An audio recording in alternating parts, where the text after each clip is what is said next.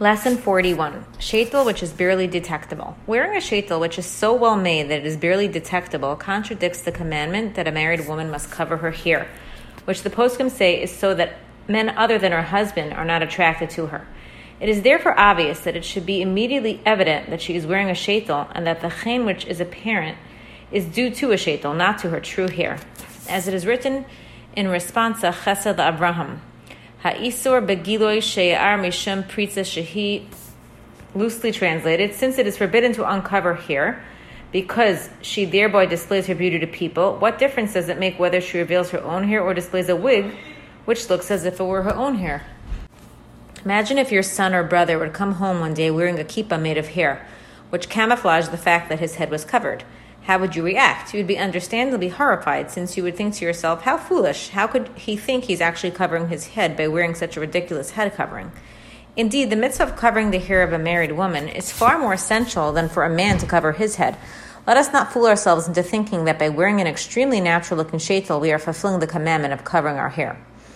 Rabbanim in the year of 5750 have proclaimed the shaitel, which is intended as a covering for the hair, can only be considered as, as such when it can be recognized as a shaitel. If it looks exactly as natural here, it cannot be considered to screen off what is supposed to be hidden. By wearing such a shaitel, the wearer ensnares those who see her in a in very serious isurim. Hagon Harav Yosef Shalom Elyashiv, Hagon Harav Shlomo Zalman Auerbach, Hagon Harav Shmuel Halevi Wosner, and Hagon Harav Nisim Karel Shlita. Gedolim in our times, the Rebbe of Gur, the Rebbe of Vizhna Shlita, the Biala Rebbe Zatzal, and the Beis Yisrael Zatzal have proclaimed, We find it our duty to express the Da'as Torah that shaitels which look like a woman's own hair are halachically forbidden. Even those opinions who allow shaitels never permitted a wig that would be suited to the immodest woman, chas v'shalom, as it does not differentiate between a married and an unmarried woman. Since one wrongdoing causes a further wrongdoing, it is out of the question to give any type of heter for this issue. In respect to the above mentioned rulings, the following shaitels are problematic.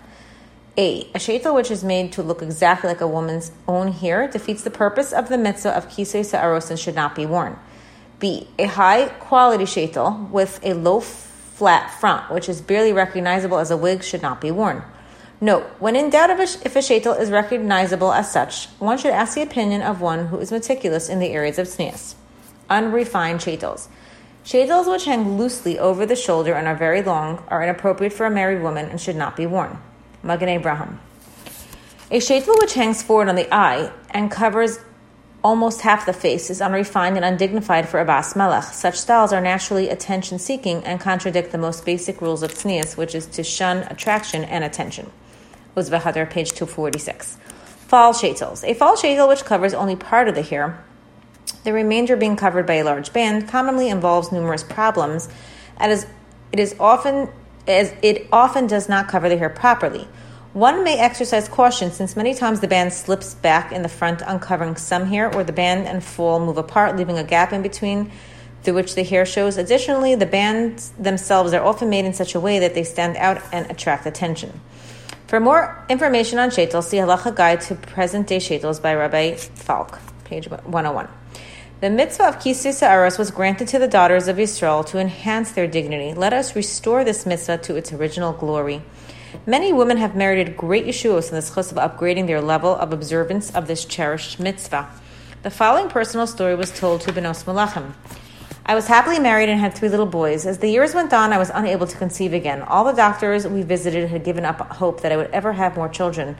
They tried to console me by reminding me to be happy with what I had. Although I was immensely grateful for my beautiful treasures, I could not let go of my dream of having a larger family. When I asked my husband how we should proceed, he replied, I think you should upgrade the level of covering your hair. In the merit of this lofty undertaking, we will surely be blessed. Although it was very difficult for me to change my head covering, I decided to cover my hair in a way which was more mahadar. Indeed, Hashem repaid me a thousandfold for my sacrifice for tznius. Nine months later, we were blessed with a healthy baby. Every time I gaze at my infant, my heart overflows with gratitude to Hashem for this treasure and for the strength to serve Him in a more praiseworthy manner. Mrs. S., Monsey, New York. Lesson 41 marks our final lesson in the book Daughters of Dignity. My bracha to us all is V'tahar libenu la'avdecha ba'emes. Hashem, purify our hearts so that we will serve you with truth. Remember, ladies, it's little tiny baby steps towards a larger goal. But just by learning, we are showing Hashem that we want, we aspire, we want to get there one day. Remember, ladies, b'schas nashim tzidkaniyos negalu avosenu mimitzrayim v'asidin lihigael. May we be zocha to sing and dance together with the coming of Mashiach. May it be speedily in our days.